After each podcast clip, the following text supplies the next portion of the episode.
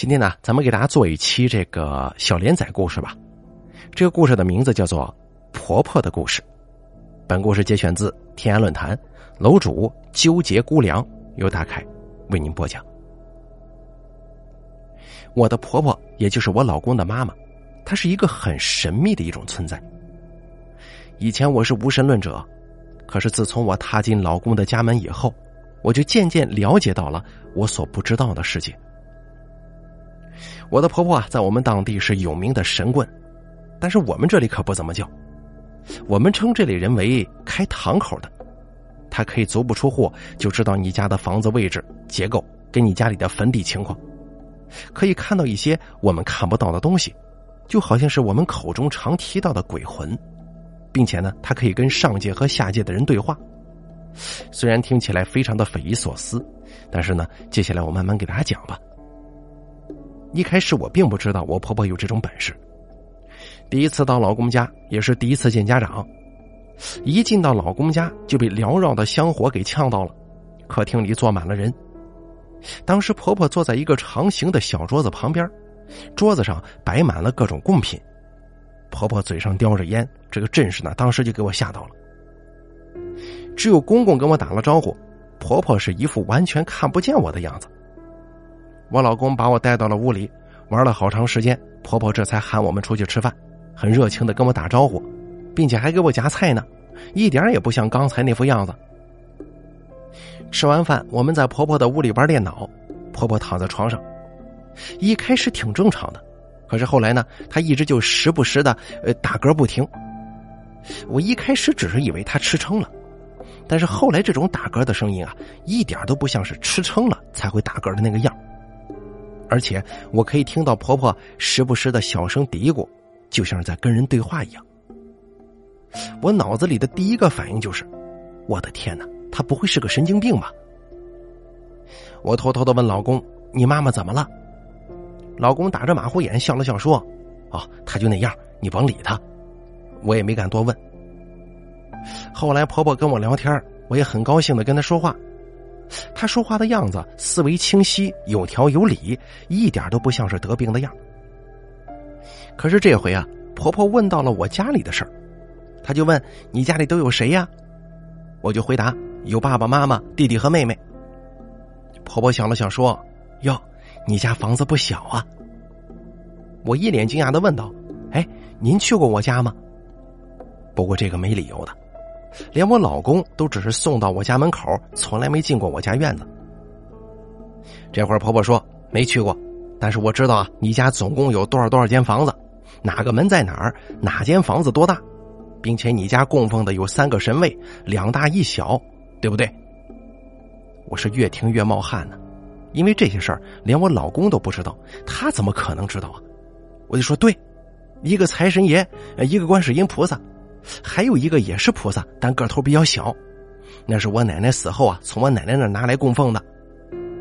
他笑了笑说：“嗯，我就说老神位是不会报错的。”说这句话的时候啊，还一副很自豪的样子。这下子我就更不淡定了，可是我想问又不敢多问。当老公送我回家的时候，我就把我心中的疑惑全部倒出来了。你说你妈是干什么的？听完我老公的解释，我大概就知道怎么回事了。原来我婆婆呀，就是我们当地人口中开堂口的。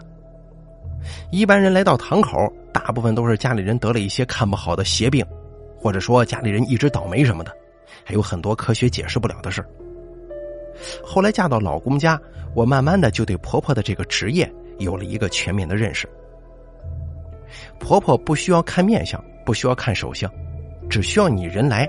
婆婆为你点上香，过一会儿就可以跟保你家的神位对上话。我也不知道神位都对婆婆说了些什么，我只知道来的人不需要讲啥，婆婆就知道他们为什么而来，来看什么呢？就比方说，有个中年妇女来我家看香，婆婆刚点上香就问：“死了多久了？”那个女的一听就哭起来了，一边哭一边说：“死两年了，最近我一直梦到她。”他让我别改嫁，这不一直闹得我好几夜都睡不好。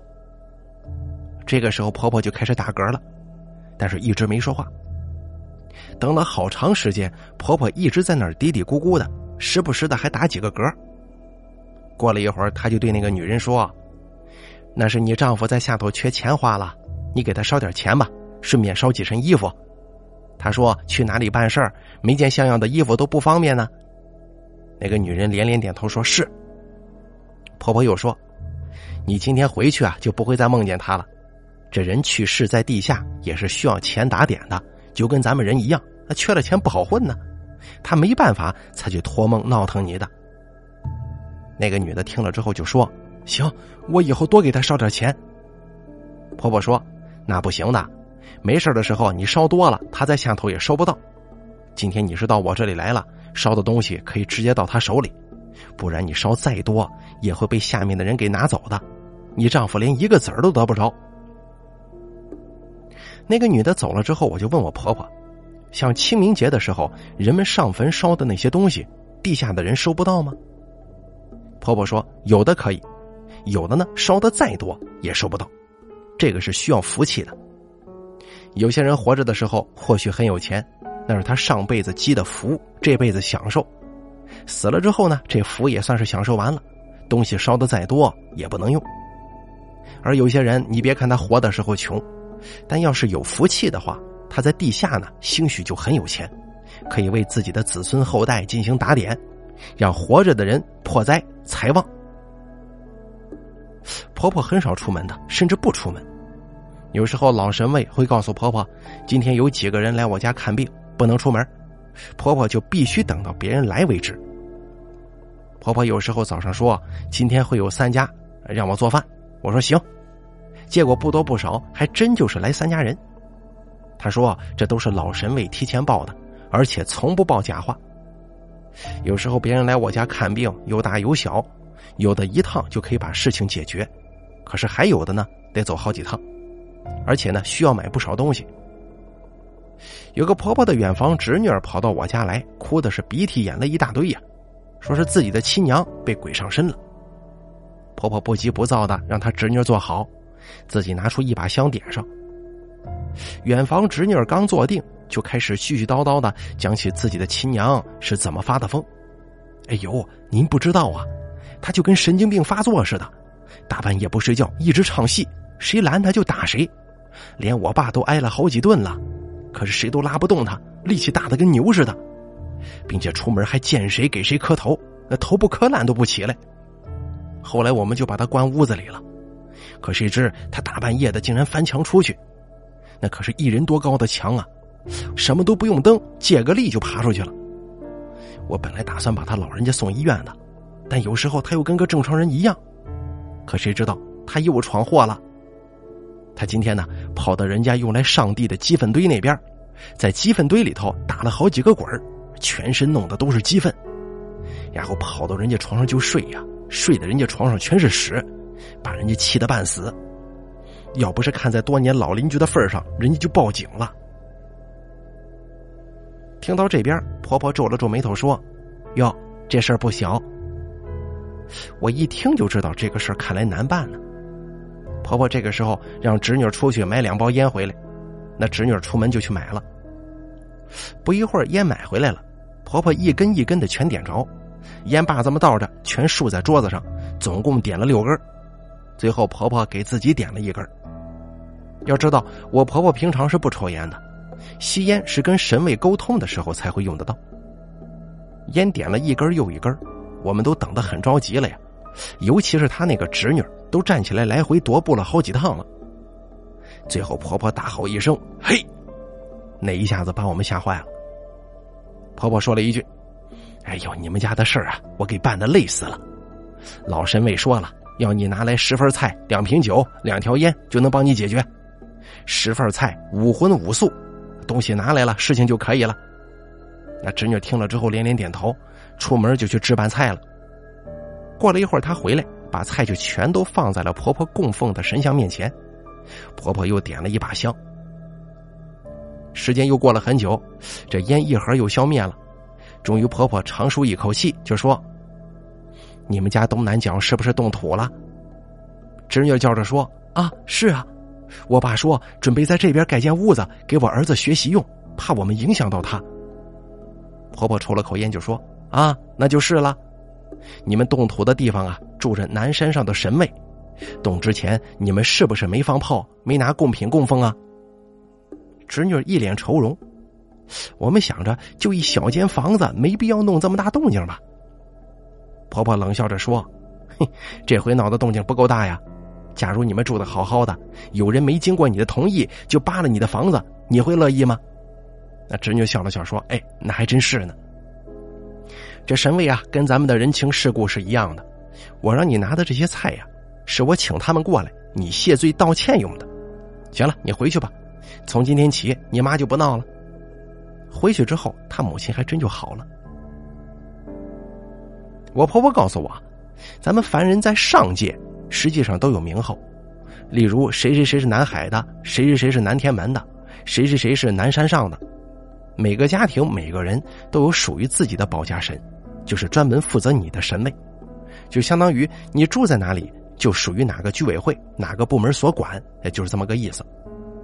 来看病的婆婆只有点上香，跟你的保家神通上话，才能知道你的情况。如果神位不告诉，那我婆婆也不会知道。并且呢，保家神也分本事大小啊，有的很厉害，而有的呢则资历浅显。这就跟居委会和市政府一比，你看高下立判呢。婆婆问看病的人要东西的时候，实际呢是在请神位吃饭。这个饭吃到了，关系疏通了，才能帮你办事儿。这跟咱们人呢是一样的。有时候呢，还会要那种纸的金元宝和纸钱，意思就是上面的神位啊需要钱疏通关系。这钱花到了，饭吃到了，所以才能办成事情。有一次我调侃我婆婆：“你老是讲这个神位在吃饭，为什么没见这食物变少呢？”婆婆笑了笑就说：“神位是不会直接吃的，只是闻闻味道。”我一听就感到无语了。再给大家说一个瘆人的事儿吧，我婆婆可以看到咱们常人看不到的东西。以前我婆婆刚会看病的时候，我公公不相信这一套，觉得我婆婆是得了神经病。你大字不认识几个，连药片都不认识，怎么可能给人看病啊？可是婆婆坚持要看病。那时候婆婆可以听到神位在跟我婆婆说话，意思就是让她呢给人家看邪病这方面的事儿。有一天夜里，婆婆叫醒睡着的公公，说：“一个男的站在他俩床边不走。”我公公一听，心想：“这老婆子又犯了神经病了。”没搭理他。我婆婆接着说：“说这个人呢，穿着洋白布的衣裳，衣服上有个黑色的大补丁，这个头有多高多高，头发怎么样，五官怎么样？”我公公听了，立马就跳脚了：“那是我爸呀！”我公公的爸爸在我公公十五岁的时候就没了。死的时候连张照片都没有，我婆婆怎么可能见到啊？而且这个洋白布衣服跟那个黑色补丁啊，是下葬时穿的衣服。那个时候穷，下葬都没几件好衣服，只能穿这个。听我婆婆一描述，我公公吓得好几夜都不敢去厕所呀。我老公跟我有一个共同的好朋友，死党兄弟，反正这关系好到就跟亲人似的，咱们在这儿简称他小李吧。我因为有事在娘家住了两天，老公看我不在家，就跑到小李家住了两天。第三天白天回的家。从那以后的两天，老公一直联系不上小李。到了第四天半夜，这个老公上网玩游戏，小李发了一条信息，就问在吗？老公上去就骂呀：“妈的，你这两天死哪儿去了？怎么联系都联系不上你？”小李没回答，只发了一句：“我父母去世了，你明天有空。”就早点来我家烧纸吧。我老公一看，顿时傻眼了。小李的父母是非常非常好的人，而且年纪才四十多岁，怎么可能死了？我老公就问：“这事真的假的？”因为实在是太难以相信了。小李就说：“真的，出车祸没的，死在外地了，刚火化回来，后天就入土。”我吓得从床上爬起来，跑到婆婆屋里，告诉婆婆：“小李的父母出事了。”我婆婆也非常惊讶，公公更是不相信，说：“怎么可能啊？别是跟你们闹着玩的吧？年轻人开个玩笑，没轻没重的。”我就说：“这是真的。”只见公公就问我婆婆：“你赶紧去问问老神位，看看这事儿是真是假。”婆婆过去点了把香，过了一会儿，婆婆就说：“这事儿是真的，车祸，并且俩人死的还挺惨呢。听婆婆这么一说，我们心里就明白了，看来是真出事了。过了一会儿，老公从屋里出来就说：“小李爸妈出车祸的时候，是跟迎面而来的大货车正面相撞的。因为小李的父母是跑大货车的嘛，他俩也是开的那样的车，二人当场死亡。”我一听，吓得浑身冒冷汗。这个时候，老公说：“现在就要去小李家看看情况。”可是被婆婆立马阻止了，说：“不行，你不能去，明天早上再去。这种早死并且是意外死的人是大凶啊，谁碰谁倒霉。小则几年不顺，大则有血灾，不是闹着玩的。就是两个人关系再好，也不能立马去。明天你烧纸的时候，你就去瞧瞧吧，他们村里的人有没有一个人敢上去凑热闹的？”这种事儿你们小孩子不懂，懂一点的都知道。这孩子没操持结婚，上面的父母没操持入土，自己就先死去的人，大凶中的大凶。第二天一大早，老公就跟几个好朋友去小李家烧纸。走前呢，婆婆特意嘱咐，一定要切记切记，不能进这个停放棺材的那个屋，最好连靠近都不要，因为这种意外死很凶啊，而且头七都不到。死去的魂魄还一直处于一种浑浑噩噩的状态，这种至凶的鬼魂呢，碰到谁就跟着谁。他倒不是说害你，而是有一种求救的心理，抓到你呀，就跟抓到救命稻草似的。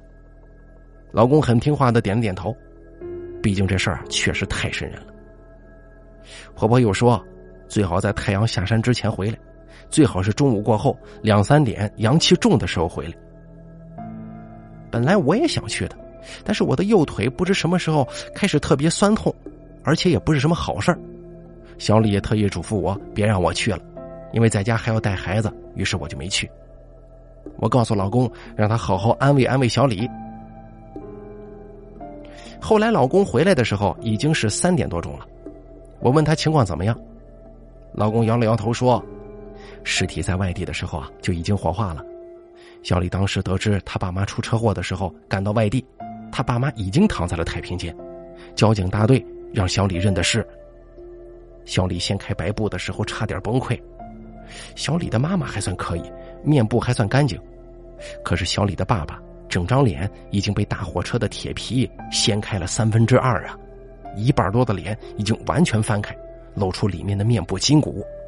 小李看到自己的父母死的那么惨，没发神经病就已经算是很坚强的了。老公还说。明天呢，他们就出殡了，因为是死了两个人呢，所以必须选一个双日子下葬。明天会很忙，真怕小李撑不下去呀。到了半夜的时候，睡得正熟呢，我家那个十一月大的女儿忽然哇的一声大哭起来了，在这寂静的夜晚显得特别特别刺耳。我想可能是渴了呀，因为她睡前吃了一些咸的东西，就让老公去倒水。可是，一打开房间的门，这小家伙哇的一声哭得跟炸雷似的，哎，哭得更惨。这一哭，不知道为什么，我的心就跟着莫名其妙的慌起来了。可能有孩子的朋友有过这种经历，平常夜里不怎么哭闹的宝宝，不知道为什么哭得特别邪乎，就跟不知道累一样，一直哭闹，哎，给吃也不吃，给喝也不喝，就像是被人打了一样，哭得特别凄惨。我一边拿着小玩具哄她，一边让老公啊去叫婆婆过来。以前看婆婆给吓掉魂的孩子看病的时候啊，我有些经历了，知道宝宝哭可能不是单纯的哭闹那么简单。当婆婆来到房间里，看到宝宝那么闹腾的时候，眉头一皱，就问我怎么回事我就说我也不知道啊，给东西不吃，喝水不喝，就这么一直闹腾。妈呀，咋办呢？婆婆一听，什么话也没说，让我抱着孩子到客厅的神像那儿去。刚坐好，婆婆就点上香，点上烟。过了一会儿，婆婆就问我：“你这两天是不是腿酸呢？”我说：“是啊，我以为是抱小孩累的呢。”婆婆吐了一口烟，就说：“我说我怎么腿酸呢？原来是你的事儿啊！在这儿，咱们得特别解释一下，如果有谁要到我家来让婆婆看病。”老神位就会把那个人的病痛转在我婆婆身上显现一遍。假如你是心脏病突发，婆婆就会感觉心脏那里疼痛，就知道这个人是因为心脏这边有毛病。但是老神位啊，从来不报凡人的名字，他只会报这个人上界的名号。例如南海的人有事儿，例如南天门的人有事儿。所以啊，你不来到，婆婆也不知道是谁有病。只有你到了婆婆这儿，老神位就会说，这个人呢是上界哪哪哪的。这就是婆婆为什么不用你说就知道你来看什么病，或者说出了什么事儿了。咱们接着往回说啊，我当时问婆婆这是谁的事儿啊？婆婆顿了顿说：“是小李的妈妈来了，伤了你的身呢。他妈妈死的时候啊撞到了腿，所以你才会腿酸的。”我当时一听懵了，啊，他干嘛伤我的身呢？婆婆说：“你看我平常给那么多人看病。”有哪个鬼魂敢在咱们家胡闹的？他妈妈上你的身是有原因的。我一想也是啊，平常有很多人到家里来看香，都没有敢在我家闹腾孩子的。要是来看一个，我家宝宝就闹一夜，那我岂不是早就被折腾成神经病了？我赶忙问婆婆有什么原因呢？婆婆说，小李的妈妈说了，跟你上面的神位有亲戚。如果不是跟你家的神位有关系，谁能在我这儿闹啊？我一听怪气的，我就说他闹我孩子干嘛呀？婆婆又吐了口烟说：“他想让你救他儿子呀。”我疑惑不解：“救小李，我能救他什么呀？”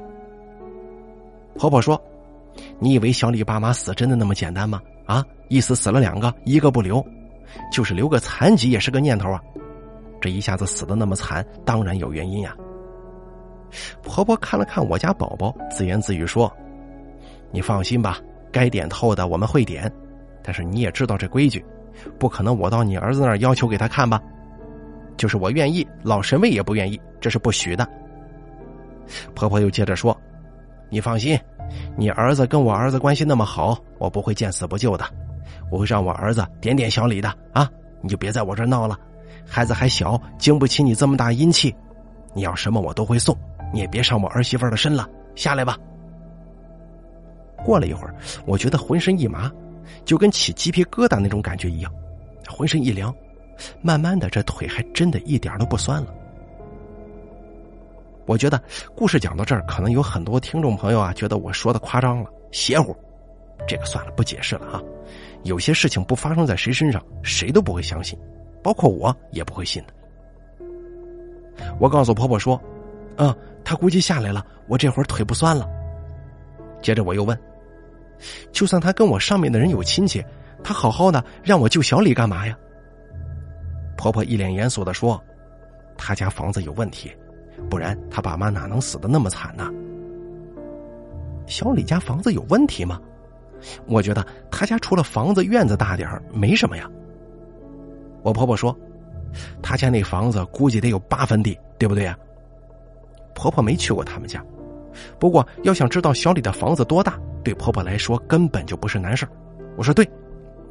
婆婆接着说：“你们小一辈的人听没听说过‘房宽不如心宽’这句说法呀？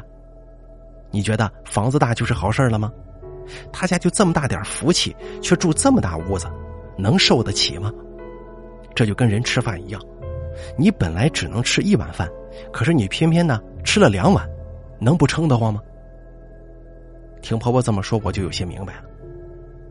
婆婆说：“如果他家的房子不找人收拾，小李不出三年也得有大麻烦。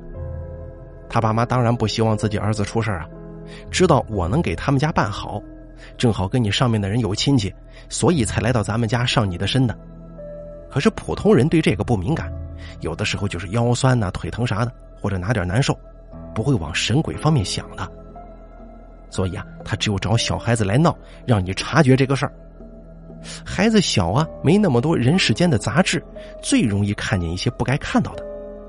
阴阳有别，孩子经受不住阴气，自然会哭闹。有时候啊，也许是自己家死去的亲人想孩子了，就来看看。孩子闹一阵就过了。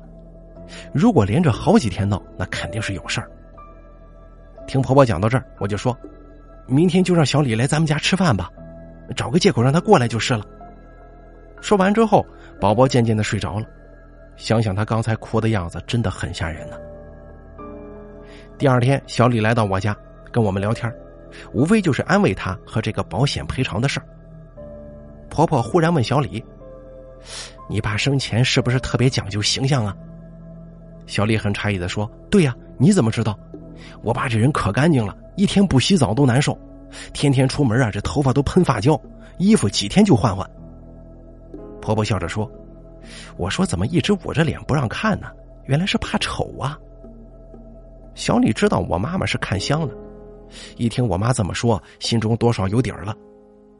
小李说：“我爸生前最爱美了，死了之后脸却被活生生的掀开半边啊，怎么能不捂起来呢？阿姨您帮着给看看吧，我想我妈，想我爸呀。”婆婆一听，当然正合我们心意啊，二话不说开始点香。这香刚一点上，就开始大哭起来了。哎，我的娘啊，我的娘啊！哎，救救俺的儿子吧！我一听就知道婆婆这是上身了，哭了大概五分钟吧。婆婆说：“既然来了，就别哭了，有事办事哭也不是招啊。能办的我就一定给你办好，不会让他早早的就走的。”婆婆这会儿又开始咯咯咯的打嗝了，再然后猛地一抬头喊道：“你家这几年出了这么多人命啊！”小李一听，一副欲言又止的样子。婆婆又喊：“八条人命是不是？”小李点了点头，嗯了一声。小李竟然点了点头，嗯了一声。什么？十年内死了八个人？我跟老公听的是糊里糊涂的。什么八条人命啊？婆婆接着又打嗝说：“我的妈呀！你家死了这么多人，怎么都不知道找人看看呢？”小李一听，满脸都是泪呀。十年不到，我们家死了八个人，全是年轻的。我大爷三十死的，还有我爷爷身体不错，六十就没了，还有我姑姑、我三大爷，还有我爸爸、我妈妈，我舅舅的大女儿二十多没的，还有我的妹妹啊，八个月的时候死的，我谁都没说过这个事儿。咱是真不知道这小李还有个妹妹呀。小李擦了擦眼泪就说：“我们家本来是四口人，现在死了三个了。阿姨呀，我刚听见你说的了。”你的意思是，我也活不长了，对吧？说完之后，小李就哭了。看到这儿，我跟老公都没忍住，跟着掉眼泪啊。老公上去搂着小李的肩膀，希望他能好受一点。其实故事写到这儿啊，我心中也挺难过的。小丽现在缓过来了，一直在忙父母保险的事儿希望她能一切顺利吧。她属狗的，没多大，我跟老公比她大一两岁。想想她该有多难过呀！四百多平米的房子，现如今只有一个人住啊。婆婆就安慰她说：“行啊，你放心吧，你既然来了，就不会有事儿了。”接下来的半个小时，婆婆就一直一直的打嗝，一直一直的点烟，问了一些小李房子的事儿，说如果不是因为房子的原因，你爸妈最多呀也只能再活十年，而且本来先走的是你，因为房子的原因，你爸妈却先走了。你们盖房子的时候，难道就没找人看看呢？房子盖不好是人命关天的事儿，你们年轻人以为没什么，可是出了事儿就完了。小李听了之后又是哭啊，毕竟全家只剩下他自己了。婆婆说：“你们家房子如果不解决好，你们家那一门的人都得有麻烦，到最后啊，只活了一个老寿星，就是只活一个年纪大的人。”小李一听就说：“我还有个奶奶呢。”我奶奶还健在，婆婆点了点头就说：“估计啊，就是她活到最后，寿限还不短呢。”小李说：“我奶奶五个孩子死了三个了。”婆婆就说：“我这是第一次接到你们家这么大的事儿啊！十年内八条人命，你妈呀，不希望你也早死，一直求着我救你啊！现在就在这儿呢。你放心吧，就算你妈不说，我也得救你。你跟我儿子这么多年，你这孩子心眼也好。”我问你，你那房子准备卖吗？如果准备卖，也卖不掉；不卖，就必须解决。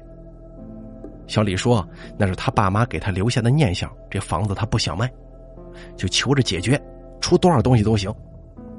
你那房子，我保证你住里头十年不会出任何问题。十年后你再来我这儿，不过到那个时候啊，房子估计也要被规划了，就给拆除了，那样更好。”小李听了之后就点点头，就问：“呃，都是要些什么东西呢？”婆婆说：“六十捆香，六万个纸元宝，两条烟，三身衣服。你这孩子呀，是不是你爸妈死后两天，按规矩你应该去送灯笼的？这个送灯笼呢，是我们这儿的规矩。家人去世之后啊，自己的直系亲属会去坟前烧灯笼、烧纸钱和衣服。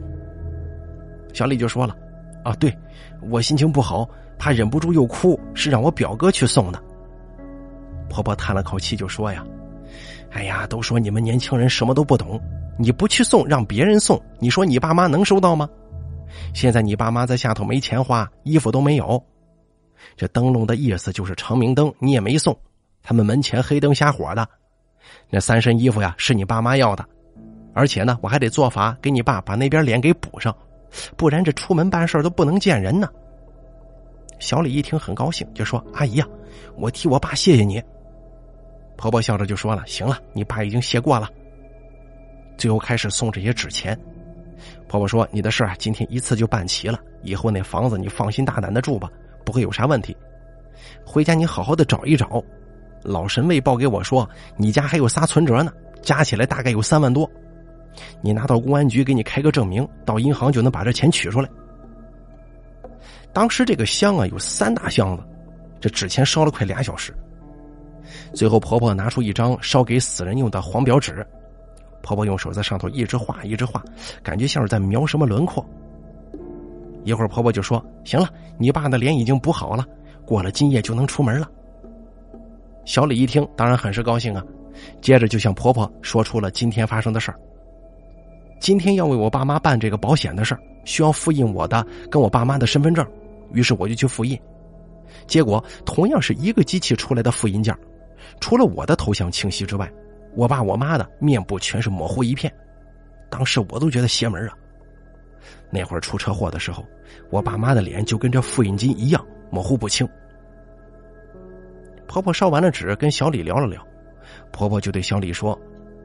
你爸妈下辈子只能轮回为兄弟姐妹，你爸妈还想当夫妻呢，哎，这辈子可是也没能白头到老啊。老公对婆婆说：“妈，我听小李说刚才复印件的事儿，我也想起来一个事儿。下葬那天，我开车带着小李去外地的那个交警大队，车开到野外的小路的时候，咱家汽车没有油，亮黄灯了，我们急死了呀。那附近根本就没加油站。”亮黄灯的时候，汽车顶多再能开个二十公里。可邪门的是，我们从郊外一直开到室内，那油表一直是愣没下来。我以为是油表的显示灯坏了，就重新打火，可油表还是亮黄灯。一直开到加油站加上油，油表又正常的升了上去。当时吓得我跟小李一身冷汗啊。婆婆一听就说：“当时车上坐着小李的父母呢。”知道你是为了他家的事帮忙，怎么可能让你俩困在郊外回不来呀？我们一听，直接吓得差点被冷汗给浸透衣服呀。好了，关于天涯论坛的这个帖子呢，咱们就给大家分享到这儿了。其中真假，大家不必去追问这个啊。咱听众朋友有很多是这个身上有神位的啊，家里有保家仙什么的。给咱打开夜话投稿的朋友，哎呦，可多可多这种事儿了。如果大家对这种故事还感兴趣的话，可以去我们的打开夜话进行收听。咱们下期节目不见不散。